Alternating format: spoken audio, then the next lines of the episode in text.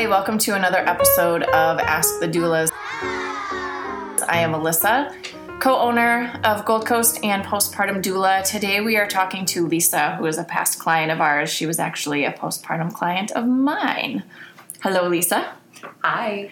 Um, so we've talked a lot in the time that we've worked together, and you have um, kind of an interesting story about your fertility journey um, and how you know I think I thought the same thing. You get off birth control and you think you're going to get pregnant right away, and when it doesn't happen, um, our brains just go straight to like worry. And um, so, tell me about start from the beginning. Like you know, you got off the pill, and then what?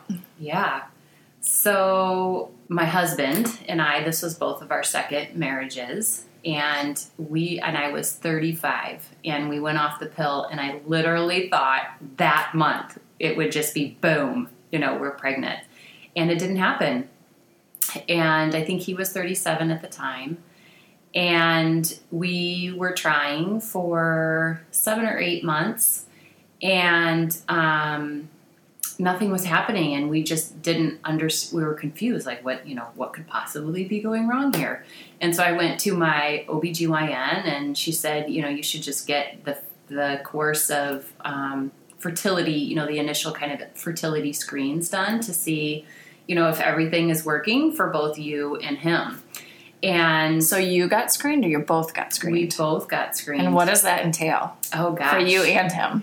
Well, for my husband, he it, um, he needed a sperm uh, sample, Okay. and then they look at things like morphology of the sperm, and like you can have all different things happen with your sperm. Like you can have two-headed sperm. Your the tails of your sperm can be too long or too short or whatever. Um, I think the typical morphology is um, it's like four percent of the sperm is good. That's kind of the average but I think his was either one or two percent, so he was less than half. Okay. Um, you know, of what it of you know highly fertile man would be considered. And for me, it um, involved a bunch of blood tests that test your hormone levels um, at the different parts of your uh, at, of your cycle. And then also some uh, X-rays. Um, I can't remember. I think it was called an HCG, where they pump um, ink through your uterus and your fallopian tubes to make sure that there's nothing um, plugged that um, basically the, the sperm and the, the egg, you know, the sperm can come up and the eggs can come Okay. down. There's nothing blocking. ovaries. So there's nothing Okay. blocking. And um, so we did that and um, I was kind of considered more of advanced maternal age, and then my husband was, turns out, not super highly fertile um, at that point. And then we had a couple uh, miscarriages after that too, but they were really early, so I wouldn't even have been pregnant quite a month. And then we thought, well, what's you know what's going on with that? And then um, I had some other, you know, health issues going, and one of my health providers suggested I go um, get some more um, tests, kind of that were autoimmune related, because it turns out if you have a bunch of autoimmune things going on, that can lead to early term um, miscarriages. And then I tested positive for all of this autoimmune stuff, and which led into um, a bunch of autoimmune suppressing um, therapies and uh, two rounds of uh, IVF. The first round, we didn't get any um, viable eggs, and the second round, we got one. And I was just Oh my God. beside myself with, we had 28 eggs, and only out of all those 28, we only had one viable one. And my hopes were not high because of all this autoimmune stuff was that was going on, and we just had one egg, and uh, and we did a frozen embryo transfer uh, because we did get the um, the the chromosomal testing done, which is how we knew if the eggs were viable or not. And then with the one egg, we got pregnant. But all said and done, it was a two and a half year process Wow. for us. Yeah. And um, and then we ended up having our son when I think I was 39. Wow. Yeah. Yeah, I did not know that Ethan was IVF. he was. Yep.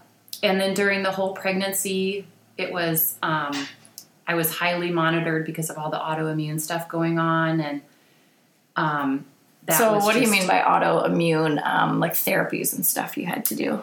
Well, I had infusions every other week. I was um, on uh, uh, steroids to keep my immune system down the whole time, and a bunch of other smattering of things, which of the drugs that I can't really even pronounce at this.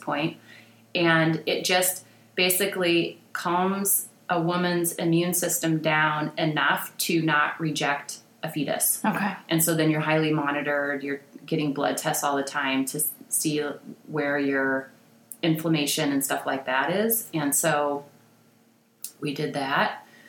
Um, and then it turns out we had a, I had what my, I don't know, my placenta had a um, previa, which is where Oh. the the placenta is covering Mhm. the um, the cervix.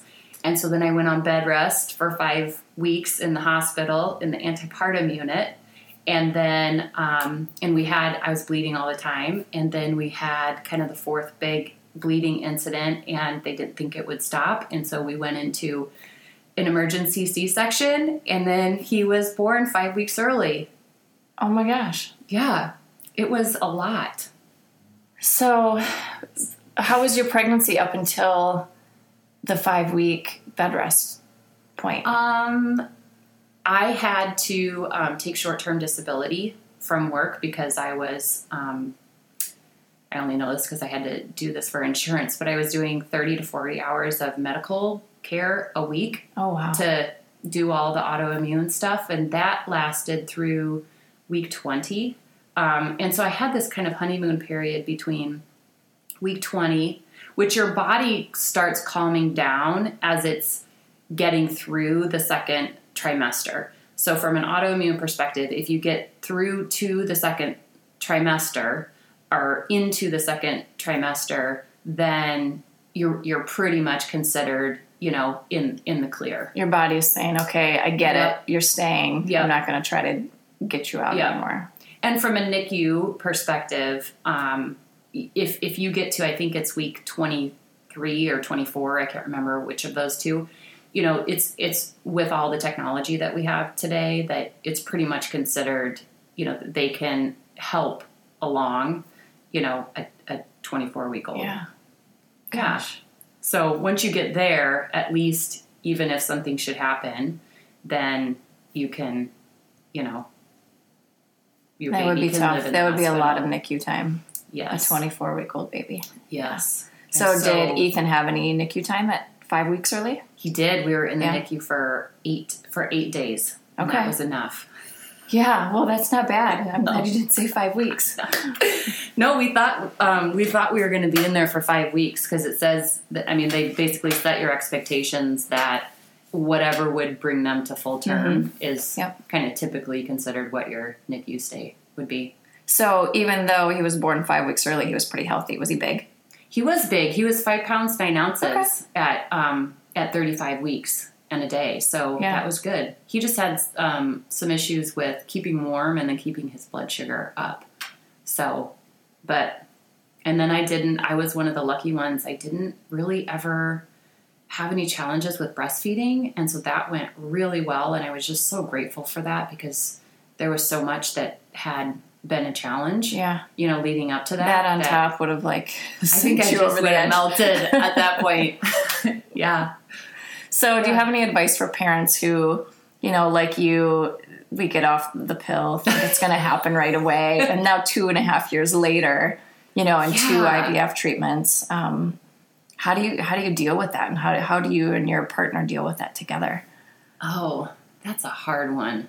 Um, I mean, it's probably very individual, right, It- based on personalities and yeah. how you handle stress. Um, and handle stress together, but is there just? Do you think there's one like universal piece of advice to you know? Is it be patient? Is it um, I would say if you're older, and I would say maybe the 35 age range and plus, if things aren't happening, you know, right away, I would just say, just go get the stuff tested. Don't wait a year or whatever. Like, just go get stuff tested out because because those years from even 35 to 36 and 36 to 37 those really start counting Yeah. for your the quality of your fertility not Right. that you couldn't ever make a child it's not it's the quality of It's gonna get woman, it's harder quality every year. Mm-hmm. it's harder every year Right.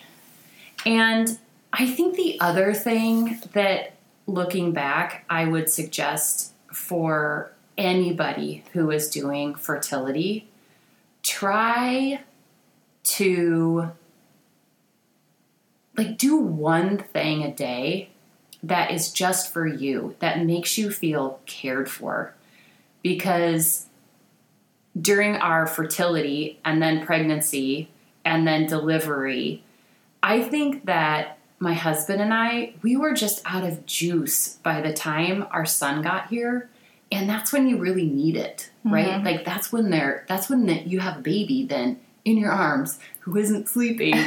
and you know, you need like you just need help. And so I think if I just would have I don't know, maybe slept a I that sounds Like take a nap? take a nap. Like take a nap when you're pregnant. You know, just just try to nurture yourself in the ways that is possible, that meet that is meaningful for you. And I am not saying like go buy a new wardrobe. I'm literally saying, you know, if you really like to read, Yeah. go spend an hour a day and read. Like indulge yourself and rejuvenate yourself a little bit because you're going to need it. And, the and you don't have to read about hard. fertility or read about baby stuff. Like read something that you enjoy. Find the absolute best providers that you can and ask good questions and then trust. Because otherwise, it's just You can constantly double question, marathon. right? Everything and everybody because Yeah. we can Google it. Yes, that's another thing. Don't Google. like limit yourself to five minutes of Googling a day or something. Right. Don't do that. Yeah, that's that that's a that's a rabbit hole.